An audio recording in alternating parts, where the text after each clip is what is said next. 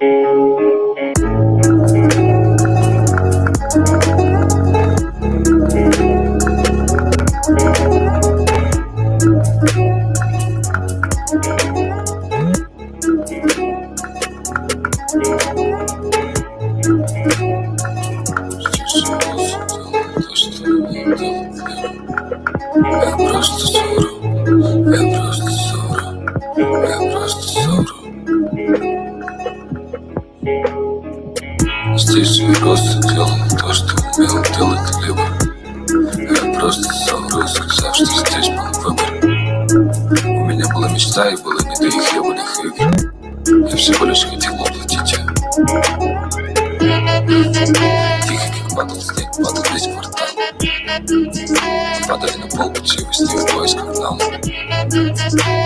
В жёг из пяти на все десять баллов Но жаловались даже, когда стало ебало На странных листах мои детские обиды. Забыты работами, папка не подавал виду. Что бедность уже здесь, и что она просто ебала Нахуй время добро, пришло время кредита. Да, теперь нас каждый день как день рождения. Мы купим большой флешки телек в воскресенье Сыграем детям свадьбу в дорогом заведении. Возьмем еще один на сестру, кредит наше спасение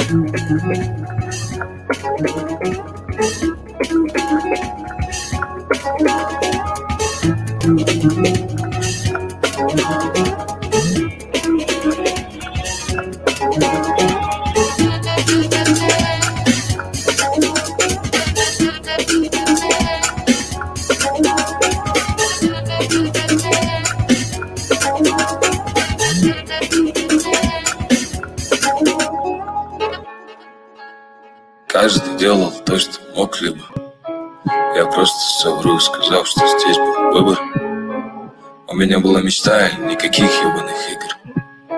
Я всего лишь хотел воплотить ее Дорогая, дорогая, тебе не нужны такие отношения. Я не уверен, что ты сможешь обеспечить продолжение. Я люблю тебя так же сильно, мне нет предложений Я верю в твое дело, но я сомневаюсь, что ты сможешь изменить положение. Смотри, теперь мой каждый день как день рождения. Я все еще помню все твое презрение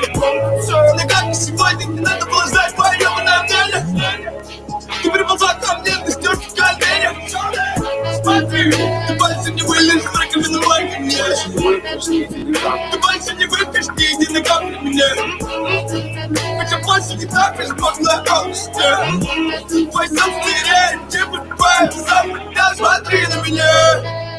Покажи мне техно, Смотри на меня, э, покажи мне всех новых, что смотри на меня. Они не понимают вообще, что Смотри на меня. столько что как будто This my dog,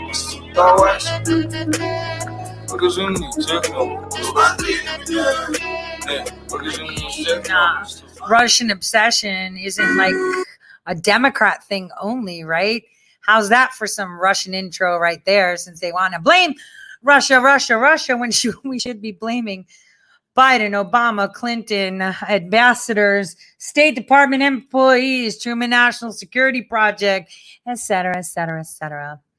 So, right before I went live, so it was kind of, you know, getting a little bit um, push come to shove.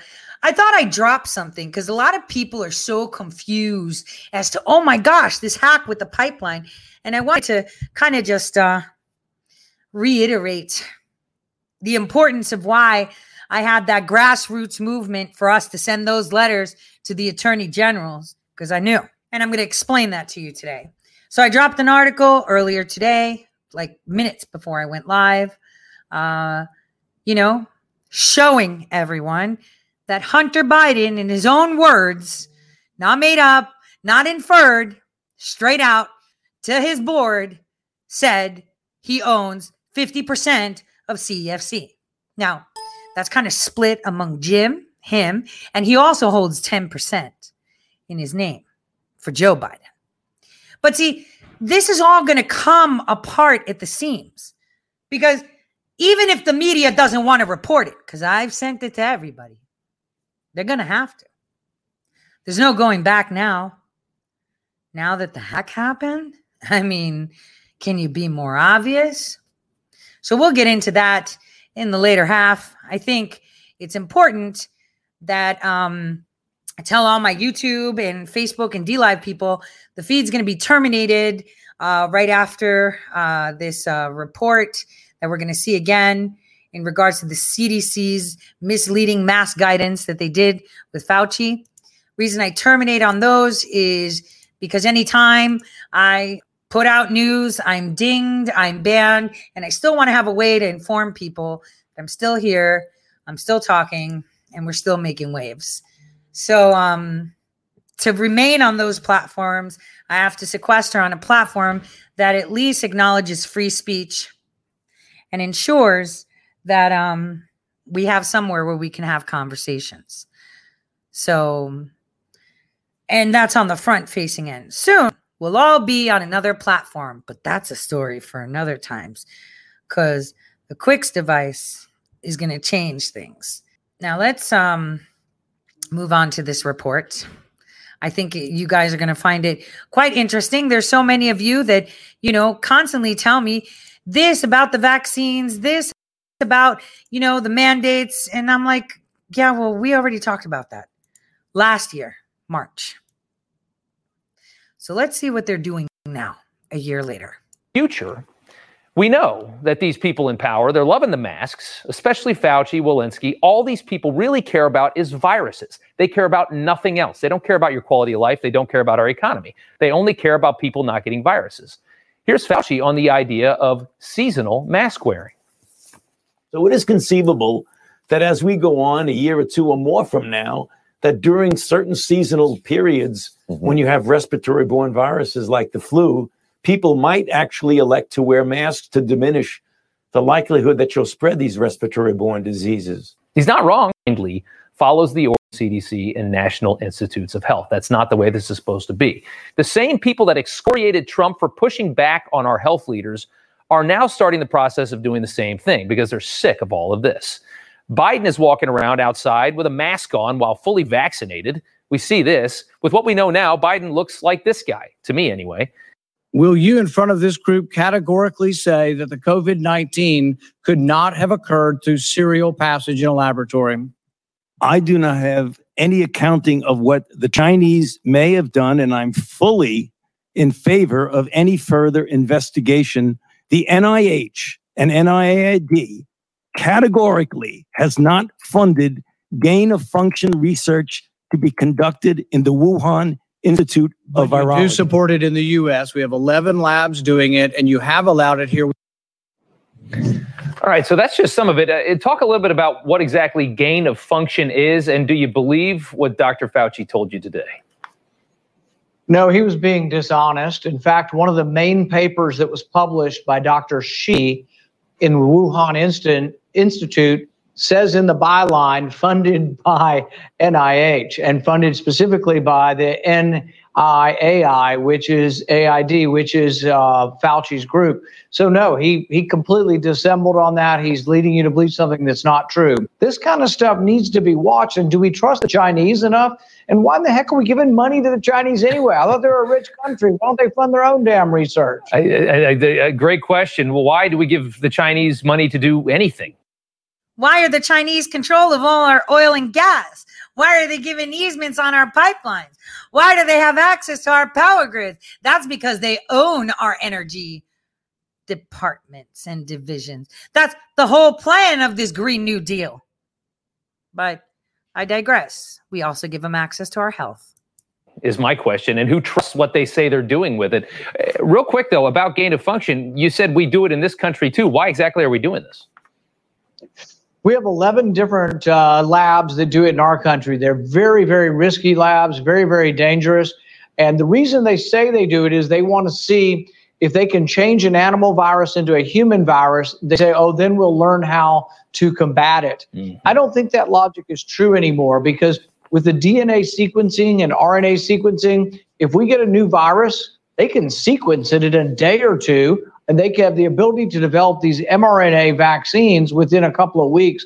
They don't need to be creating these super viruses because they could get out of the lab And the way it works is it's not like a vial of the virus has to go out of the lab. Someone accidentally breathes the virus in. They don't know they're sick because, like with COVID, some people get really sick, some people don't. If the first person worked in the lab, and there is at least somebody they're aware of that worked in the lab, if they got sick, it's not that they did it on purpose. It could be an accident. A worker gets sick, goes out and infects 20 other people, and then before you know it, all of Wuhan's got it. Um, I, I want to shift gears here again. Uh, the Senate taking up the Democrats' new voting bill. Uh, that would, among other things, push just mass mail in voting, absentee everywhere you go. Uh, Republican states have been passing election integrity laws kind of in the face of this. It led to an exchange between Chuck Schumer and Mitch McConnell uh, today. Take a look. Here in the 21st century, we are witnessing an attempt at the greatest contraction of voting rights since the end of Reconstruction and the beginning of Jim Crow. We aren't going to let one party take over our democracy under the false pretense of saving it. I thought that was a great line by McConnell. What did you make of that? Well, here's the thing what Chuck Schumer said is just blatantly false. Yep. People are voting at higher percentages than they ever have. Interestingly, African Americans are voting at a higher percentage in places like Mississippi. This is a good thing. In fact, the Republican Party has always stood for voting rights. We were the ones who actually voted against all the Jim Crow laws. It was Democrats who voted for Jim Crow laws. It was Democrats that were beating John Lewis as he crossed the bridge in Selma. Republican Party's history is good on this. And the election integrity laws that we passed in my state in Kentucky and in Georgia actually expand early voting. We're for more people voting. Really, voting should be one person at a time, and it should be done in person. No, it makes sense. And uh, the other side, I mean, these elections are, are, are so valuable. I mean, they're worth probably trillions of dollars. So uh, to secure them uh, means everything. Uh, Kentucky Senator Rand Paul, sir, thank you so much for taking the time. Good to see you. Thank you. So he said it takes these elections are worth trillions of dollars. Well, let me tell you something. President Trump would have cost China every single bit of access to our energy. He disallowed them from the energy grids. Now we have Huawei being sold in the United States again. Gave them access to power grids, and now there was a hack. The hack was nothing more than for them to see who's got what, who is leaking what, if they're leaking anything, and can we manage our books? The hack was simply them checking that their investments were intact. And the ability for China to access our power grids was what you do for your lease guy, right? These are the easements, leaseholder easements. It was very important what we did when we sent those letters to the AG. And thank God, one time, AG Yost showed a little bit more red than he does blue by sending that demand letter saying that they're not going to be allowed to access our grids in Ohio. Now, while many people will sit there and tell you, trust this, trust that, you got to trust yourself.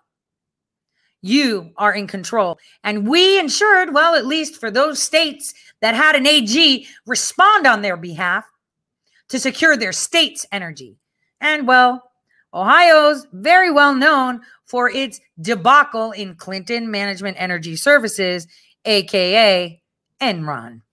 So we have a lot to talk about today, and tomorrow we're going to have an early show.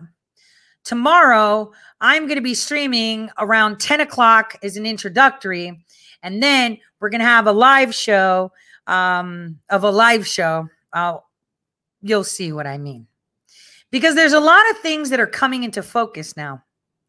And it's really, really important that, you know, we start having the right conversations.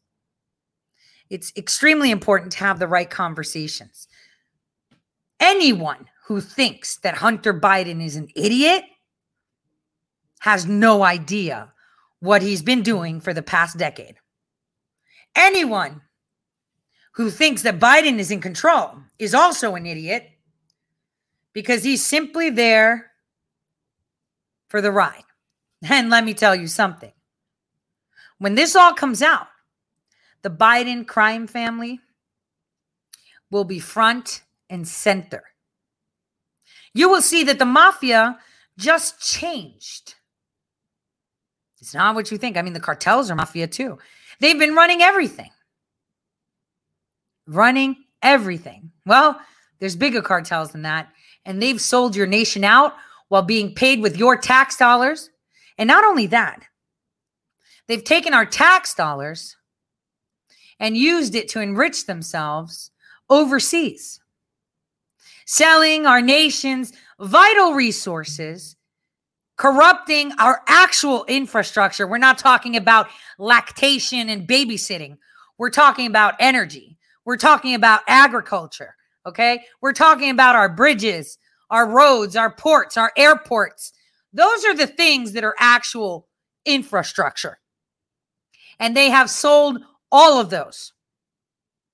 Anyone telling you anything different, anyone telling you, oh, it's just, you know, Hunter Biden just got a little bit of money from Burisma, you know, and, and did this in the Ukraine. That was energy too. You don't seem to understand. They're going to take your oil, they're going to take your gas, they're going to get you green, and then they're going to charge you for the oil and the gas you're going to need because you will need it in order to make green things. You need gas. Windmills are powered with gas. You're going to be paying carbon credits. And you know who's going to be making money? The global nation, the global government.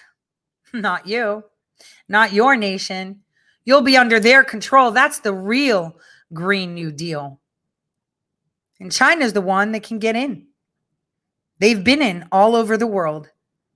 So when other people are talking about things like he sniffs kids, they have sex with children, we've seen it. We've got it on video. We've got pictures. So, is anybody doing anything? No. Is anyone going to report on it? No. But when it comes to being able to turn on your lights and put gas in your car, it's no longer a partisan thing. It's no longer a conspiracy theory. It's not a coincidence that on Thursday, I mentioned the gas. I had a meeting just to provide information on the gas, the oil, and the energy, and they got hacked because they had to speed up their timeline. See, when people put pressure on you, you trip up. It was only a week, but hey, why not? Let's set some fire to that rain. While people are making fun of Hunter Biden's sex antics, his drug addiction, which are simply there and exist to control Hunter himself you have to understand that he is very smart. So I'm going to take, uh, no, we're going to, I just wanted to say that because what we are seeing right now is uh, reminiscent of the 1970s. And I think I said that a couple weeks ago, how I said this is exactly what happened with Nixon. What? Didn't I? Well, I'm glad other people see that too. Because the minute you look at your history, you understand where you are in the present, and you can definitely see your future. Hello, and thanks for joining us. I'm Steve Cortes. And I'm Jen Pellegrino. You know, Steve, President Joe Biden entered office back in January on inherited momentum, a recovering economy, at least two vaccines to distribute thanks to Operation Warp Speed, and a world that was really largely at peace. Now, fast forward to just over 100 days later, and the wheels are coming off the wagon a bit here, Steve. No, you know, it really seems that way because the headlines this week, let's face it, Jen, uh, they are troubling to say the least. From economic headwinds here at home to a East that is on fire right now. This early Biden performance should reinforce for every single American, for every citizen out there, just how important elections are. You're right. You know, and one step forward, two steps back is the expression that comes to mind. But Steve, you know, it feels like this giant leap backwards in every way, politically and economically. Uh, the Biden administration is turning back the clock to a time that we'd really rather not go back to. That's correct. Unfortunately, uh, a time machine and the wrong kind, because folks, Welcome back to the 1970s. And you can thank President Joseph Biden for this 50 year step backwards. Consider some of the frightening similarities a massive spike in inflation, gasoline shortages, America threatened abroad by an increasingly dangerous foe.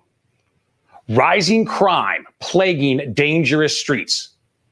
And, as if all that's not bad enough, growing racial strife. Folks, in just over 100 days in office, Biden has created an incredibly troubling new normal, a new normal that we can't accept as normal, a quick and growing decline that should alarm every American and should serve as a rally cry to action. Biden and Harris, they are one trick ponies when it comes to the economy. Their answer is always the same spend more, six trillion more, on top of the already bloated $5 trillion regular federal budget. Bond markets have answered back as inflation takes hold with abandon all over the country. Since Biden's election, gasoline prices prices have soared higher, with gasoline futures up an astounding 72% since November 3rd. Reckless spending, well, it's pushing inflation higher everywhere. And Biden's war on American energy, energy sure didn't help either, shutting pipelines down even before the recent hackers jumped in on his bandwagon. And now you're feeling it at the pump. Gas prices, well, they've risen above $3 a gallon on a national average for the first time since 2014 and much higher than that in many places, as I don't have to tell a lot of you, especially on the West Coast. Grocery and home improvement trips, well, they've got a lot more painful too, thanks in part to skyrocketing corn and lumber prices. And this colonial pipeline attack, well, it makes it clear that our adversaries, they neither respect nor fear Biden as a commander in chief. This is especially true with China, which is the biggest threat to America's economic and national security. Make no mistake, China in the 2020s is the equivalent of what the Soviet Union was in the 1970s. And like his pal Jimmy Carter, Joe Biden is totally unable to confront this dire foreign threat. Just look and consider how the Chinese foreign minister dressed down Secretary of State Tony Blinken on American soil, no less. And very tellingly, the Chinese used the left's same racially tinged talkers to insult America, repeating the very things that Biden and Harris say week after week. And welcome back to another marker of the 1970s violence and crime. Biden and his allies, they support anti-police forces all over the country. And blue cities like Chicago spiral out of control. On Mother's Day weekend in Chicago, the city saw its 200th shooting death of 2021 out of a total of over 1,100 total shootings. The trend for the summer, it looks grim for places like the Windy City. And at the same time, what's Biden doing? He's ramping up the racial strife. America is systemically racist, he tells us, and we have a stained soul. His Department of Education pushes lies on our children with the 1619 Project. And his corporate allies, CEOs of places like Disney, force employees to endure demeaning indoctrination about critical race theory.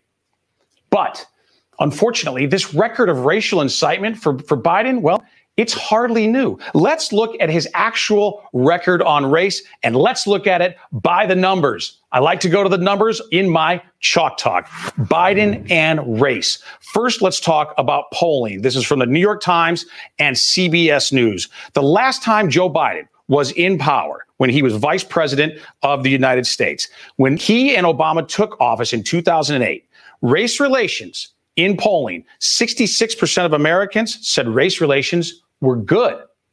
Eight years later, by the time they left office in 2016, 69%, it had completely flipped. 69% said race relations were bad. Think about that. Think about the division that they fomented and he's going to do it again. Also, let's talk about the economic welfare of minorities. Black household net worth during the entirety, those eight years that Obama and Biden were in the White House, black household net worth declined, according to Fed data, 30%. A staggering loss. So here's the reality. When we look at Joe Biden, when we look at his record, what he has done, when we look at what he is doing right now, I have to think and frankly hope that a lot of Biden voters are getting buyer's remorse. Hey, I'm Rob Finnerty. Thanks for watching. If you enjoyed this video, Buyer's remorse. Really? Well, I don't know how I feel about that because they didn't do much in showcasing because they don't want to be canceled. See, you can't cancel the truth. They can try, but you can't. See, here's some truth coming out of Australia, and you have to wonder why. And now you're going to understand the hack. You're going to understand the shutdowns. You're going to understand what we've been doing as a team.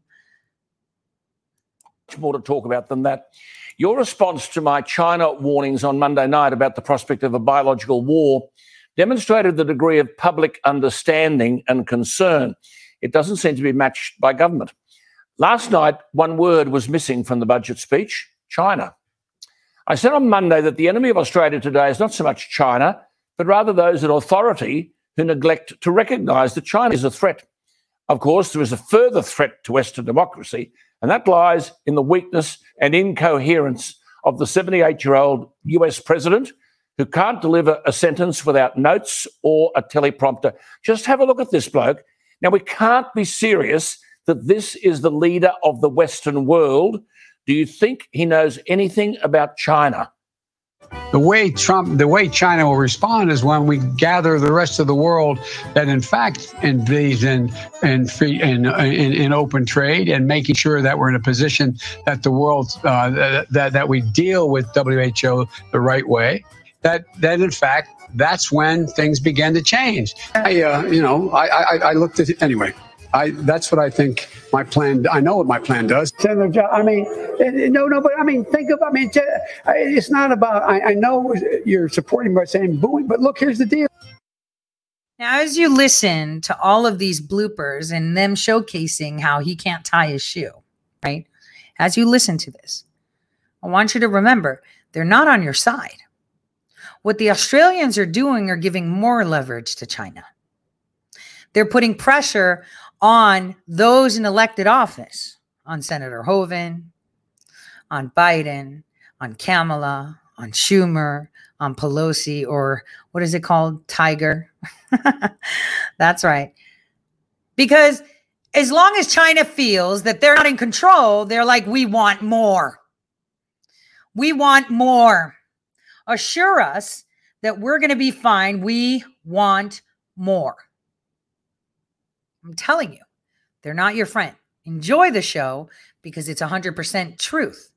And the only reason they're putting this truth out, why the subjects of Australia are putting this truth out, is because they're helping China with leverage.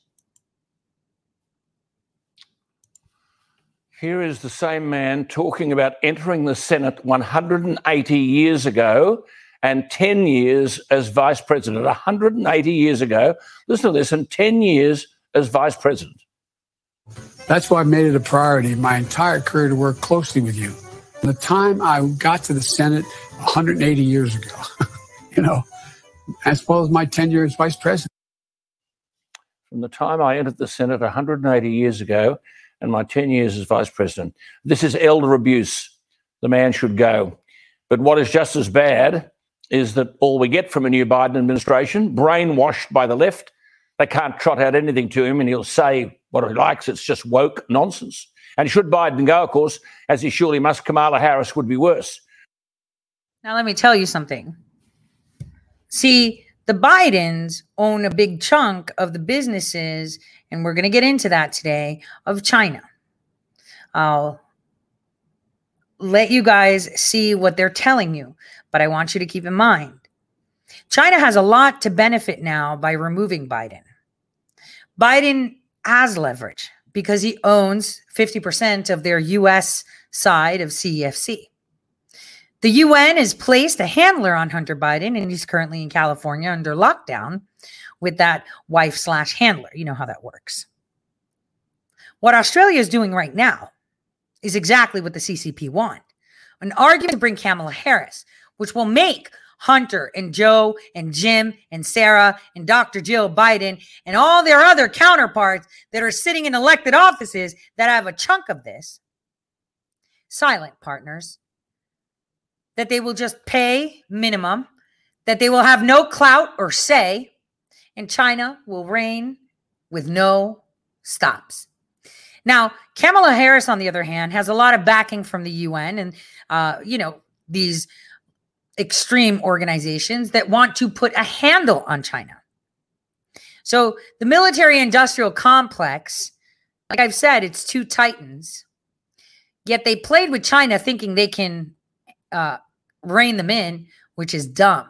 Why would you think that you can give so much power to one nation that has 20% of the global population and then seek to put a leash on them? It doesn't work like that. And their history throughout time indicates that. They're persistent. They wait until you eat yourself and then they come in. The way they do war is not by coming head on. Oh yes, they're they're putting pressure now. But we can't do anything with the administration that's currently in office. And so they're trying to leverage the cartels because this is all mob stuff they're trying to leverage the part of the UN that doesn't want to bend the knee to the Chinese. The EU is still salty about Ukraine and how that was stolen from them by the Chinese. And the one thing the EU and the Chinese see eye to eye on is that Russia is a big threat to both of them. They're in surplus, they're fine within their borders, and they have no problem striking back. So I want you to have that in mind as he speaks, giving you pleasure, pointing out truths, but the way and why he's pointing them out is exactly for them to have more leverage. This affects us. I'll come to that in a moment. You will recall that at the International Summit on Climate Change, Biden read the left wing bureaucratic line to cut 2005 level greenhouse gas emissions in half by 2030. Now, that's a goal twice as ambitious as that even set by the Obama administration. To his credit, our Prime Minister didn't commit himself to this net zero emissions nonsense by 2050. Biden responded by ranking our Prime Minister on the list of speakers 22 out of 40. Who was the number one speaker? China, whose contribution to global emissions in 2018 was greater than that of the entire OECD. If it's not climate change, it's the determination of Biden backers to pack the Supreme Court with additional justices to accommodate the lurching left of the Democratic Party. Franklin D. Roosevelt tried this in 1937, failed. No president since has tried to change the court. But Biden's under pressure from the left and doesn't have the cognitive capacity to take them on. In another left wing announcement, he has said that America would take, take in up to 62,500 refugees this year more than four times the cap imposed by Donald Trump. And reading from a left wing bureaucratic script, Biden stumbled out the argument that, quote, the low number set by the previous administration of 15,000 doesn't reflect America's values as a nation, whatever that means. But of course, the Mexican border, or like the Mexican border, if you let them in, Biden's team would be hoping that next time round they'll vote Democrat. But now to Australia, because one of the biggest issues Biden now faces is the US pullout from Afghanistan by September 11. That'll leave 17,000 Afghan interpreters who've risked their lives working for the US military and are now trying to leave the war torn country ahead of Biden's September 11 deadline when remaining US forces will be withdrawn. Now, understand me, these are Afghan interpreters who've been helping us in Afghanistan. The Republican Michael McCaul got it right when he said, and I quote, these interpreters have a bullseye on their backs. And quote, we have a duty and a moral responsibility to protect them from the Taliban and Al Qaeda, warned Republican McCaul. If we do not give them special immigrant visas, they'll be left behind and slaughtered by the enemy. Unquote. President Obama's very ambassador to Afghanistan, Ryan Crocker, addressed the issue in the New York Times when he said the Taliban view them as traitors unquote. This is Obama's ambassador to Afghanistan. But in Biden's advanced state of cognitive decline, Biden wouldn't have a clue. Says Crocker, since 2014, there have been at least 300 targeted killings of people who work with us. Now, this is, they worked with American troops and our troops. He went on. Many more will die if the administration doesn't take immediate steps to speed up the process and get them out safely, unquote. The Republican Mike Waltz, who served multiple tours in Afghanistan, said, quote, They're being hunted down right now as we speak. They are reaching out to me, these interpreters, in a panic. Well, what's Biden's response? Of a handful of days ago, according to his defense secretary, there is no plan for evacuation. In other words, a pathetically weak and left wing American administration under Biden has made no decision, in spite of multiple warnings as to how to protect these translators and their families after the US withdrawal is complete. Which brings us back to this Brereton report. Our men, too, were in Afghanistan, facing murderers and killers. Our men, too, had a bullseye on their backs. And now, because of Brereton and unproven evidence, our soldiers are being hung out to dry by people who've never fired a shot in anger. It is clear that the Biden administration and those in politics and the defense hierarchy in Australia who are happy to accept the Brereton reporter's brutal truths have one thing in common. Yep, we've got one thing in common with the Biden administration the abandonment of those sent to serve, and now the abandonment of people like the Afghan interpreters who assisted greatly in that service. Hopefully, someone will rescue these Afghan interpreters, just as hopefully someone will rescue the good men named in the Brereton report by those who have no idea what our men and the Americans were fighting in Afghanistan. Biden and Brereton are in the same camp. Neither the interpreters nor our soldiers should be sacrificed to the musings of those who seem to have little understanding of war. Little understanding of war, say the Australians. So in 2018, I, I kept telling you what you have to ask yourself is why is everybody going to Africa? What's up? Right. And I also did warn in 2018 and 2019 when you see Africa come into the picture, this is where stuff's going to hit the fan. Now, while many people decide to not look at the news, not stand back and say, oh, you know, this is what's really happening. And instead, now every right wing, you know, outlet and alternative, and look at me, I know what I'm talking about, and I have insiders, and I'd really love to see how they get these insiders. Um, is now complaining that they don't have gas. And it's like, well, if you were actually paying attention to the news, you'd know what's happening. If you were actually paying attention to energy, you'd know what's happening. But for some reason, you were focused on whatever else. The bottom line here is it's all about energy. It's not a coincidence that pipelines are being struck in the Mediterranean right now. I mean, Kamala gave a shit ton of money to Palestine. We all know Palestine and Israel want to find some amicable, you know, discussions happening but for some reason, Hamas is hitting pipelines that are working with Egypt and Cyprus and Greece. I mean, we went over those pipelines a long time ago because it was important to know them. So that way you can see this coming. So I talk about the easements that Turkey has, Qatar, the Muslim Brotherhood, the radicalization. See, this is why Erdogan is going to be knocked out. There's one thing playing both sides and skirting.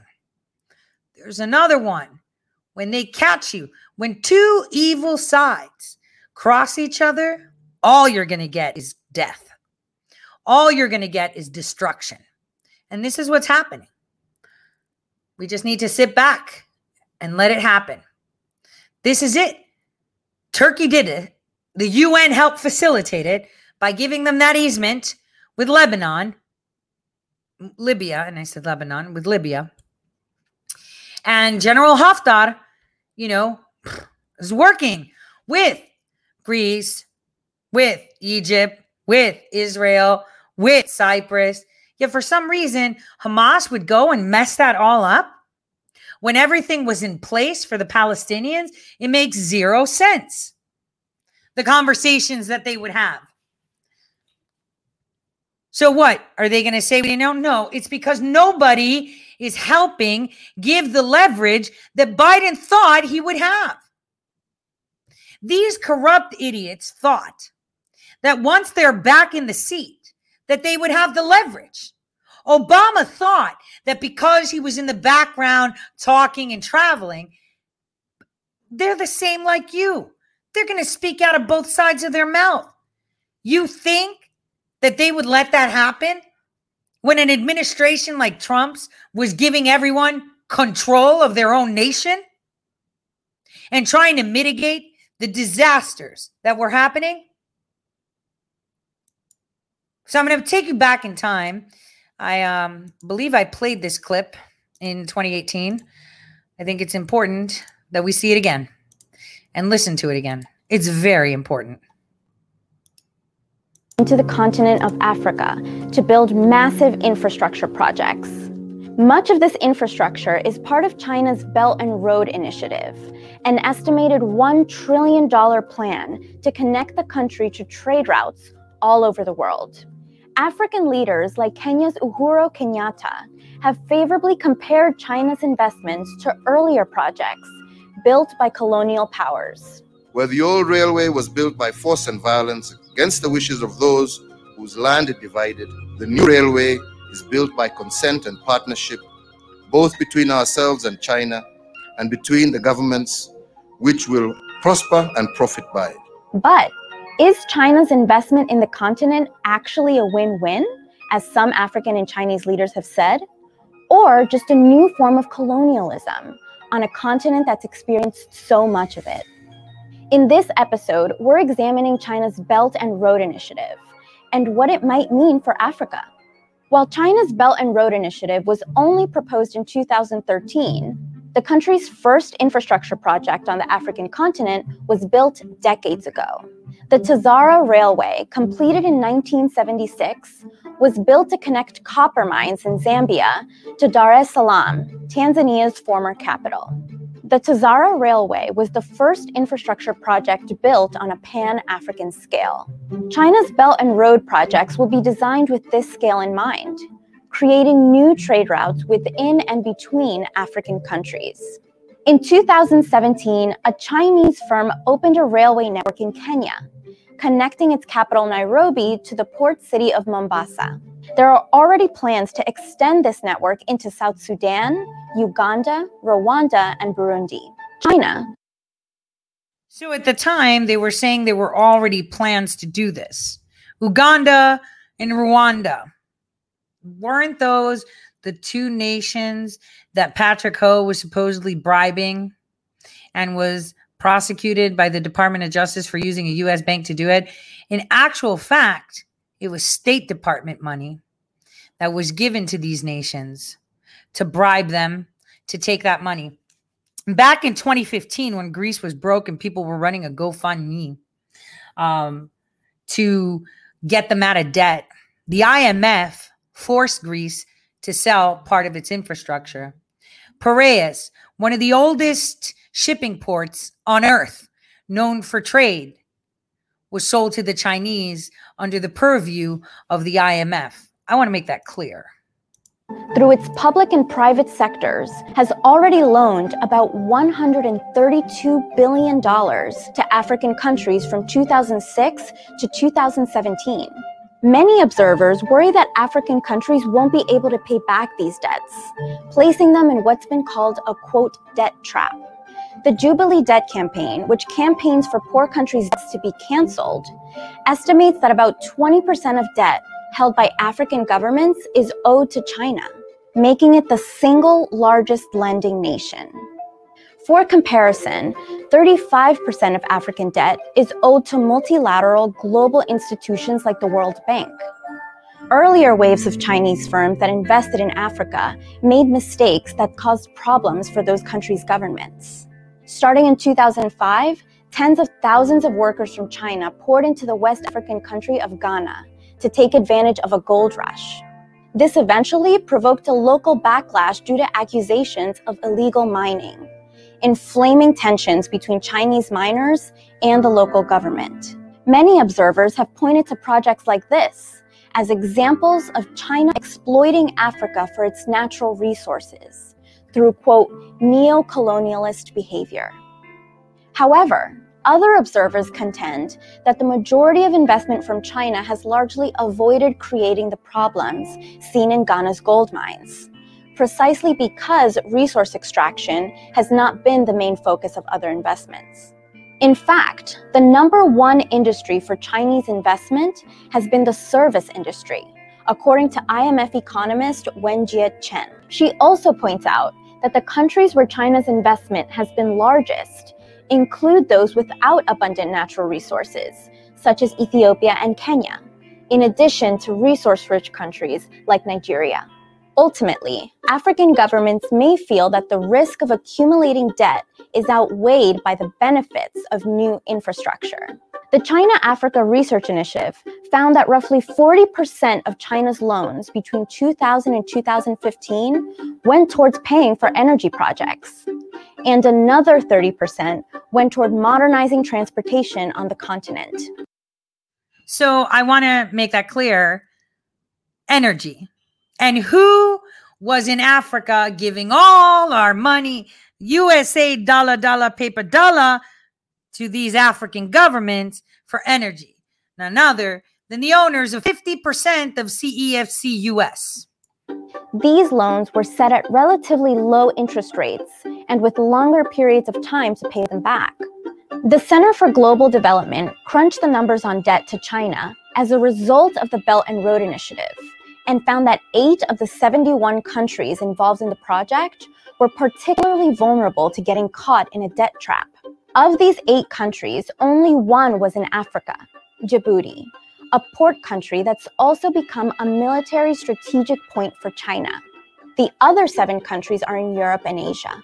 Nevertheless, China has denied engaging in debt trap diplomacy. 我要强调的是，共建“一带一路”是开放的合作平台， 秉持的是共商共建、共享的基本原则，没有地缘政治目的。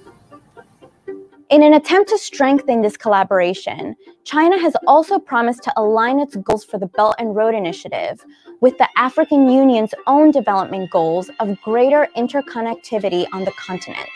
However, these promises have yet to be outlined. Ultimately, China's push in Africa may be seeking to increase the country's influence rather than reap financial gains. Its investments are already strengthening China's alliances with African governments to China's benefit. Every African country but Eswatini, formerly known as Swaziland, has cut ties with Taiwan, a prerequisite for diplomatic relations with mainland China. Some observers think that as African countries rise economically, they could actually have the upper hand by the time they negotiate payments back to China. This explains why African leaders have been so confident in calling Chinese investment a win win. But only time will tell if their long game pans out. So, do you think China's investments in Africa will be a boon to the continent? Or are they a form of neocolonialism? Oh, are they getting woke now? But they're okay with China, China, paper dollar right here. Did you know that according to statistics, do you know which state has the biggest Chinese population?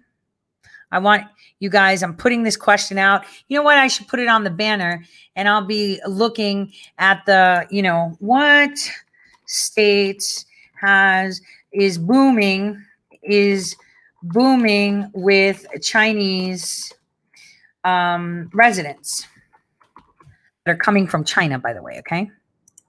They're coming from China. So I'll just, no, I want you guys to take a look. Oh, look at that. Let's see. Some of you got it. Some of you got it. So let me tell you something. Let's walk this back so you understand how dala dala make you holla um, when it comes to the yuan. So I've talked about Governor Burgum and how he's the governor of North Dakota. And North Dakota is red not because it's Republican, but because it's Chinese. And he's also really good friends with Bill Gates. They're in business together. He's the one that created the contact tracing app, said that he did it all for $11,000. Stop. So um, he only used 11,000 of North Dakota taxpayer dollars, right? He actually created a tracking app for all the people that watch, you know, the North Dakota state football games and the idiots sign up for that shit so they can be tracked every single day, even when they're not at a game. They've put that in their phone. So Doug Burgum also, as governor, owns half of the city of Fargo, like physically, like the land, physically owns half of the city of Fargo, North Dakota. I'm not joking. And guess where all these Chinese people from China are coming to? You guessed it, Fargo, North Dakota, right where Mr. Burgum owns a shit ton of property and making some really nice buildings with loans from Chicago that are, get this, backed by Chinese. So, not only that, right? At the border of North Dakota, right? Borders, on the other side in Canada, there are Chinese troops training. Everyone was putting out all these. We talked about this over the years. It's crazy. While we're looking at the South, we're not looking at the North. And I've always said, pay attention to the flag. Pay attention to the people that you don't pay attention to the most. Because when they're making noise in one place, it's because they're distracting you because they've got them somewhere else. They've got their down and dirty somewhere else. The Dakota Access Pipeline was a big thing, right? They blocked it. They were like, no clean water, nah, nah, nah, right? And they made it a sham. Why did they make it a sham? You want to know why? Because if China wasn't going to help Hillary Clinton get elected, if China wasn't going to help get rid of Trump, they were going to stop the gas being funneled out. It was all politics. It had nothing to do with Native American reservations, nothing to do about water, nothing to do about Native Lives Matter. These people were paid to go there and shit stir so that they can have leverage on the Chinese. And now you're seeing it again. Shutting down the pipeline. Why?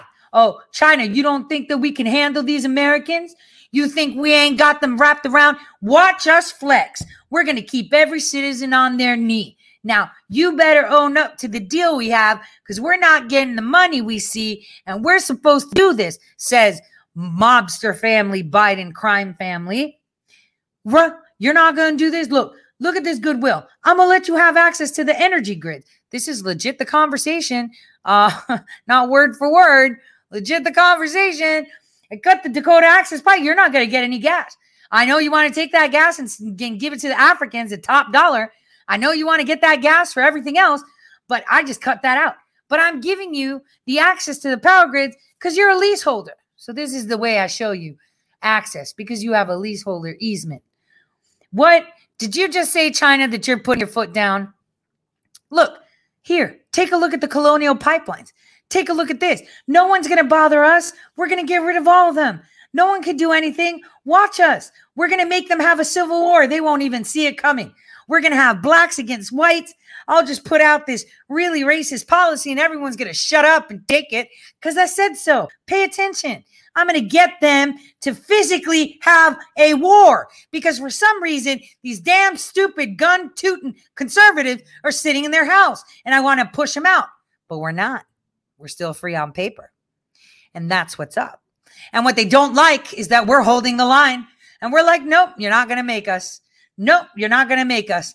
Keep pulling your pants down. You're not going to make us. You're not going to make us. You're not going to make us. So we're holding the line and he's upset because he's trying. He's like, look, I just put out the most racist policy as president, and no one said a word.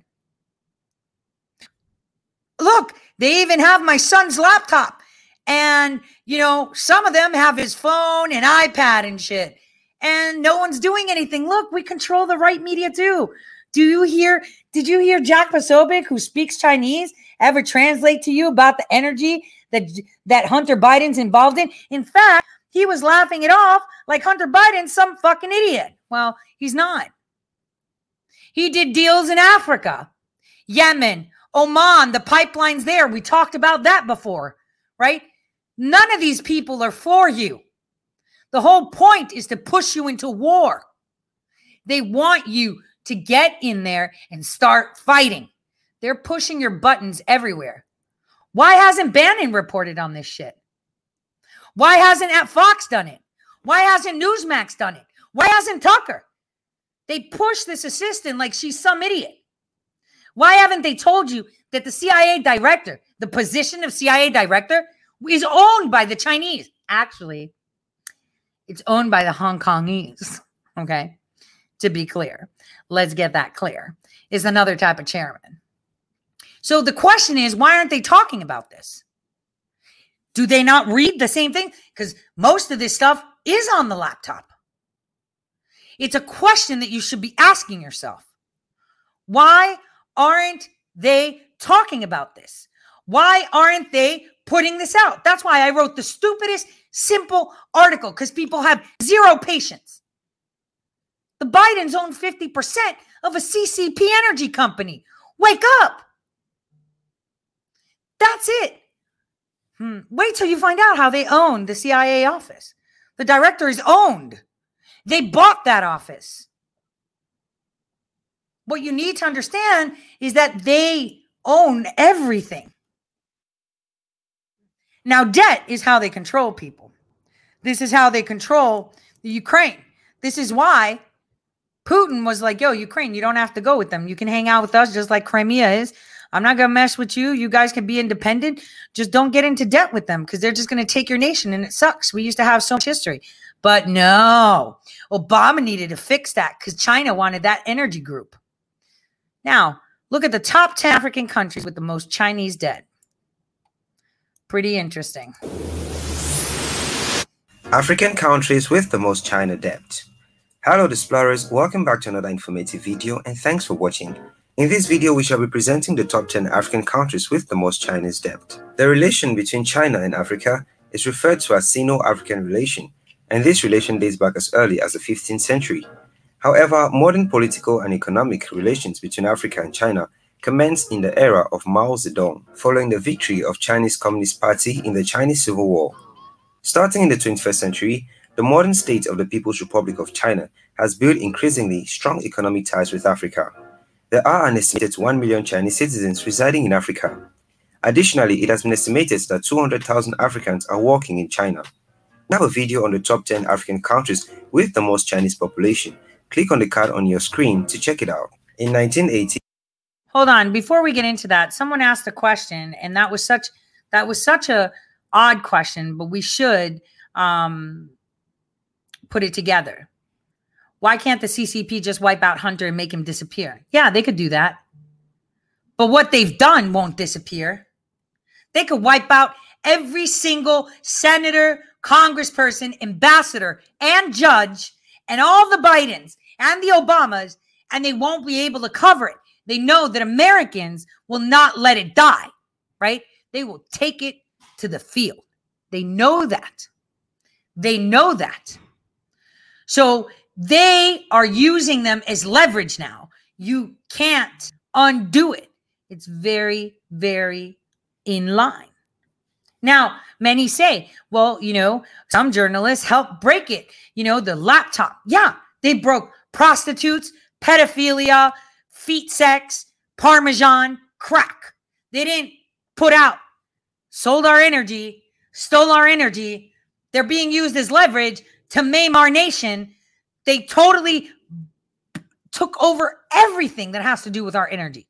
And it all ties into the Green New Deal. I mean, I don't see how they don't see that. But Tori, the Green New Deal is a UN thing. Well, wait till you see what deals the Bidens have with the UN too. His phone had a bunch of crap of that, a bunch of it. So while they're showing you stuff that's all diddly, right? Oh, look, he's smoking a crap pipe while the foot hooker is teaching his dead brother's wife that he's having sex with how to be a good foot sex partner. That's not what we care about. What we care about is being able to turn the lights on in our house, to put gas in our car, right? Nobody cares about that. Bobulinski was the closest one to give you some insight on how involved Joe Biden was. but nobody's talking about it. This is massive, massive, massive, massive, massive. And it sucks that it's not getting the coverage it should. And that people are trying to smooth it over with, oh, he's just a crackhead. He's totally not a crackhead. Let's take a break. Let's get that coffee going before we get into Africa.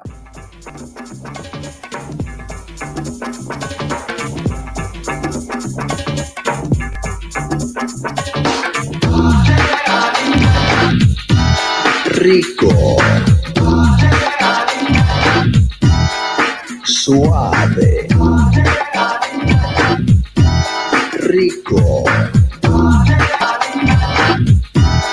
suave. Seguro que han oído que yo soy educado, soy un caballerito, un chico bien portado, un joven responsable y siempre bien vestido. Yo no sé quién ha mentido. I don't drink or smoke and into dope with I know coke. You ask me how do I do it, I cope. My only addiction has to do with a female species. I eat them raw like sushi. No me gustan ternos, mi estilo es moderno.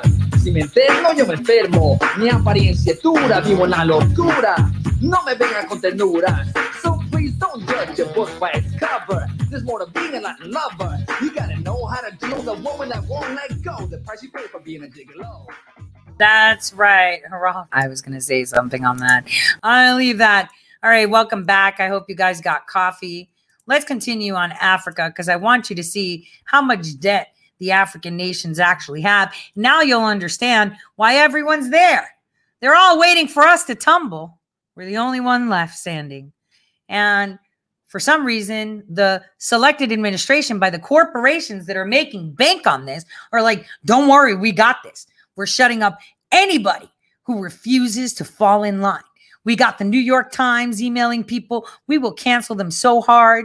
The banks will cancel you because they're going to lose a lot of money if this doesn't fly through. They'll lose a lot of money.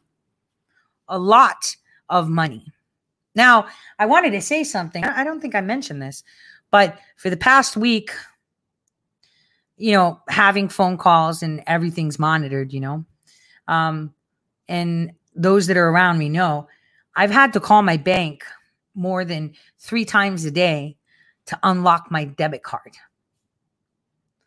I'm not kidding you. Not only did they have to unlock my debit card, but when I called to unlock my debit card, the banking professional then blocked my other card on my secondary checking account too. It was the most insane thing. And I was at the airport at the gate complaining as to, you know, this is too crazy. Like I called my bank and said, What's going on? I called to unblock a card and then you blocked the other one that wasn't even blocked. And when I called, they were like, the previous person said that the owner of the account said to block it. I was like, no, I didn't. That's scary that there are people that are doing that. It is very scary. So they have to keep unblocking my things constantly. I'm not concerned about it as long as they don't service me overseas. So it's a big deal. It is a very, very, very big deal. And this has been happening to me. And you know what's funny? I was traveling with Counterpart, right? And Counterpart was getting on another flight.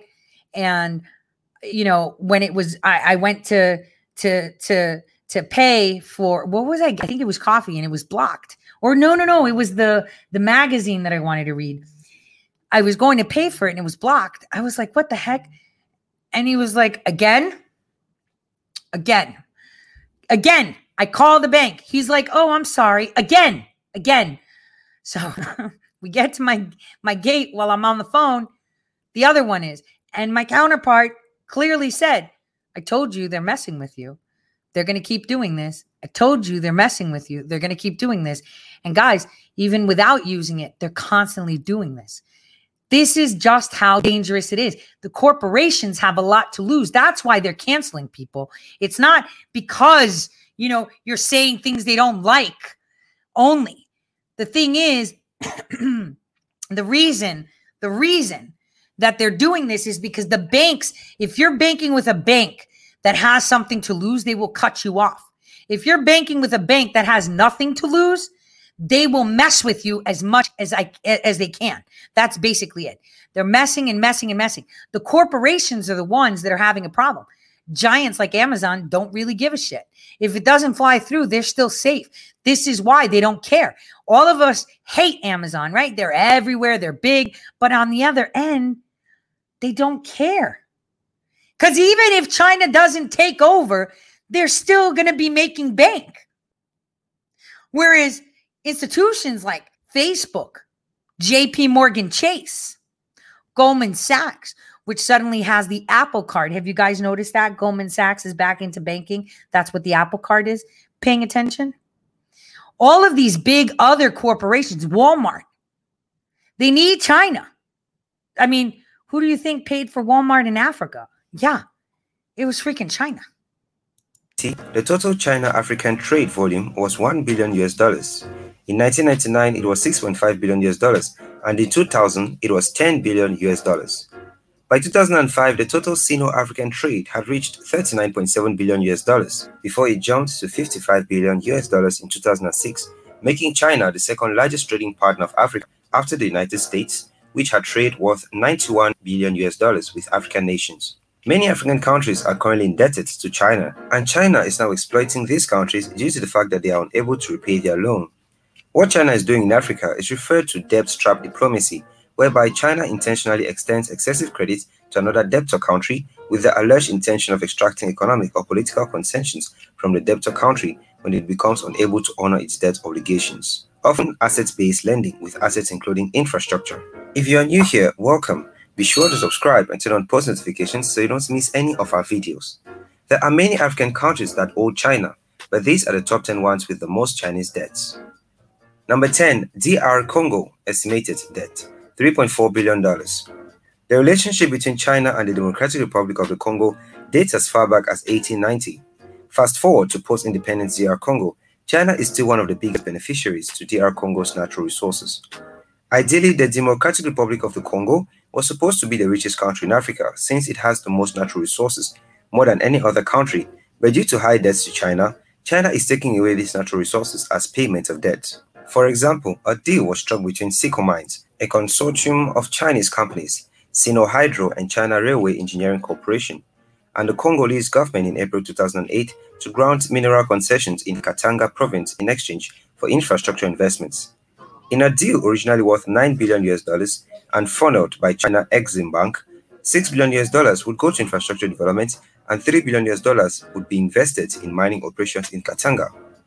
68% of the project would be owned by Sicomines and the remaining 32% would be owned by Congo's mining parastatal Gécamines. Critics of the project have alleged that the deal undervalues the mineral deposits in Katanga. The International Monetary Fund, IMF, has raised concerns about this deal negatively affecting the DR's ability to sustain its debt. Due to China's debt trap, the Democratic Republic of Congo has lost most of its natural resources to China.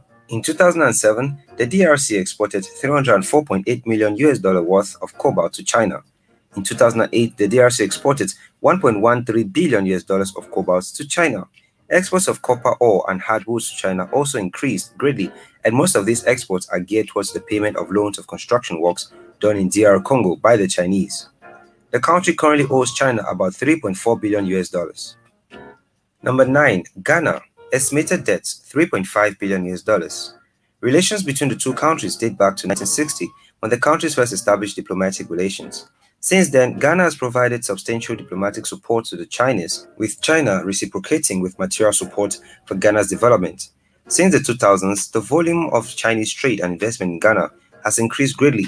From 4.4 million US dollars Chinese projects registered by the Ghana Investment Promotion Center in 2000, Chinese registered flows had increased to 1.6 billion US dollars in 2014 alone. In 2007, China signed six agreements under 66 million US dollar worth Chinese loan to expand and upgrade Ghana's telecommunications network. Beijing provided a concessionary loan of 30 million US dollars to support the first phase of telecommunications project to link all 10 regional capitals and 36 towns in Ghana with fiber optic cables. Recently, the China Export and Import Bank, Exim Bank, granted 562 million US dollar worth loan for the construction of the 622 million US dollar Bui hydroelectric dam in Ghana. These are not the only loans Ghana has gotten from Ghana over the years. Though Ghana has managed to repay some of its loans through its resources and direct payment, it still owes China about $3.5 billion. Number 8. Nigeria estimated debt $4.8 billion. The bilateral relations between the Federal Republic of Nigeria and the People's Republic of China have expanded on growing bilateral trade and strategic cooperation. China is considered one of Nigeria's closest allies and partners. China is also one of Nigeria's important trading and export partners. According to a 2014 BBC World Service poll, 80% of Nigerians view China's influence positively, with only 10% expressing a negative view, making Nigeria the most pro-Chinese nation in the world. Bilateral trade reached 3 billion US dollars in 2006, up from 384 million US dollars in 1998. During Chinese President Hu Jintao's visit in 2006, China secured four oil drilling licenses and agreed to invest 4 billion US dollars in oil and infrastructure development projects in Nigeria, and both nations agreed to a four-point plan to improve bilateral relations, a key component of which was to expand trade and investment in agriculture, telecommunications, energy, and infrastructure development. From 2000 to 2011, there are approximately 40 Chinese official development finance projects identified in Nigeria through various media reports. These projects range from 2.5 billion US dollar loan for Nigeria rail, power, or telecommunications projects in 2008 to an MOU for 1 billion US dollars construction of houses and water supply in Abuja in 2009 and several rail networks. Though Nigeria is the giant of Africa in terms of economy, it is still drowning in Chinese debt. Number 7, Cameroon, estimated debt $5.5 billion. China and Cameroon established bilateral relations on March 26, 1971. Cameroon is an adherent to the One China policy. In the 2000s, leading politicians paid state visits to and from each country. This included Cameroonian President Paul Biya's visit for a conference in 2006 and Hu Jintao's visits to Cameroon in 2007. Since the first forum on China-Africa cooperation in 2000, Beijing has successfully delivered $2.4 billion in development finance to Cameroon. $87 million of that total falls under the OECD DAC criteria for official development assistance. Major projects executed by the Chinese government in Cameroon include construction of the Kribi deep sea port funded by a 207,270 billion francs loan from the Exim Bank of China, a 243 billion francs loan from China Exim Bank for construction of the Memvele hydroelectric dam in Nyabizan, construction of a malaria research center at Yaoundé's Hospital of Gynecology, Obstetrics and Pediatrics. In the 2000s, some in Cameroon considered economic relationship to be a form of neocolonialism. This was mainly due to perception that Chinese traders flooded the Cameroonian market with cheap but extremely fragile manufactured goods, which stymied the development of local industries. Number 6. Zambia, estimated debt 6 billion US dollars. In 1998, China Non-Ferrous Metals Corporation, CNMC, bought a controlling 85% stake in Zambia's Chambishi copper mine for 20 million US dollars and invested a further 130 million US dollars in rehabilitating the mine. Less than 10 years later, by the end of 2005, roughly 160 Chinese companies had invested in Zambia. Trade between China and Zambia increased in 2010 to 2.2 billion US dollars. Chinese investments in Zambia range from mining interests in Zambia's copper belt to investments in agriculture, manufacturing, and tourism. As of February 2011, a total of 25 farms in Zambia are being run by Chinese entities. The country currently owes China about $6 billion. Number 5. Sudan, estimated debt $6.4 billion. China is currently one of Sudan's largest trade partners, importing oil and exporting low-cost manufactured items as well as armaments into the country. Between the year 2000 and March 2008, foreign direct investments made by Chinese firms, excluding oil, were equivalent to $249 million, and bilateral trade between the two countries rose from $103 million in 1990 to $9.7 billion in 2007. By 2010, China became Sudan's largest trading partner, and these investments had direct impacts on the economic prospects of the country as its revenue rose exponentially between 2000 and 2008. Moreover, it remains largely untouched by the 2008 global economic crisis since its oil exports were managed under long-term contracts in which the price paid for oil gradually increased irrespective of the world market price. Sudan is currently the fifth African country drowning in Chinese debt. Number 4. Republic of Congo. Estimated debt $7.3 billion. On February 22, 1964, China established diplomatic relations with the Republic of Congo. Both China and the Republic of Congo have donated aid projects to each other. The Chinese government fully funded the construction of a 52 million euro new parliament in the country. The government of the Republic of Congo funded the construction of the China Congo Friendship Primary School, a school mostly for the Tibetan orphans in Chindu County, Qinghai, after the 2010 Yushu earthquake destroyed the old school. Chinese state-owned financial institutions have provided development finance for infrastructure construction in the Republic of Congo. Based on media reports, from 2000 to 2012, there were approximately 25 Chinese finance development finance projects in the country. These projects range from building highways linking Brazzaville and Pointe Noire to constructing a 120 milliwatt dam to supply power to Brazzaville. There are several large investments by Chinese companies in the Republic of Congo. China Gold is pursuing a copper mining joint venture in the country with the Gerald Group, a US based metals trading company. Canada based MagIndustries, majority owned by Chinese shareholder, owns an advanced stage potash project that has stalled due to lack of funding. For a struggling country with such huge debts, we wonder if such loans will ever be paid. Number three, Kenya, estimated debt $7.9 billion. Bilateral relations between Kenya and China date back to 14 December 1963, two days after the formal establishment of Kenyan independence, when China became the fourth country to open an embassy in Nairobi. Bilateral trade between the two countries amounted to 186.37 million US dollars in 2002. China exported 180.576 million US dollars to Kenya, while only importing 5.798 million US dollars of Kenyan goods, mainly black tea, coffee, and leather. Early in 2006, Chinese President Hu Jintao signed an oil exploration contract with Kenya, the latest in a series of deals designed to expand Chinese overseas economic engagements with Africa. The deal allowed for China's state-controlled offshore oil and gas company, CNOOC Ltd, to prospect for oil in Kenya, which is just beginning to drill its first exploratory wells on the borders of Sudan and Somalia and in coastal waters. In 2013, President Uhuru Kenyatta visited China. He held talks with his Chinese counterpart Xi Jinping. Kenya and China ended up signing deals worth 5 billion US dollars. Kenya currently owes China an estimated 7.9 billion US dollars. Number 2, Ethiopia. Estimated debt $13.5 billion. The economic relationship is multifaceted. Between 2000 and 2014, China provided over 12 billion US dollars in loan finance, usually tied to an infrastructure project undertaken by Chinese firms. There is growing Chinese investment in the Ethiopian economy, while imports of cheap consumer goods from China, $3.4 billion in 2015, greatly exceeding exports from Ethiopia to China, $380 million in 2015. The Chinese appear to be interested in Ethiopia for political reasons. Among African countries, its governance and developmental orientation is closest to that of China, and it hosts the African Union headquarters. And as a business partner, Ethiopia's focus on infrastructure has created numerous opportunities for Chinese construction firms. Chinese aid to Ethiopia has included dispatch of medical teams and teachers and educational scholarships for Ethiopian students studying in China. Ethiopian President Mulatu Teshome was educated in China. China's aid program funded the construction of a vocational school in Ethiopia. Number one, Angola, estimated debt $25 billion.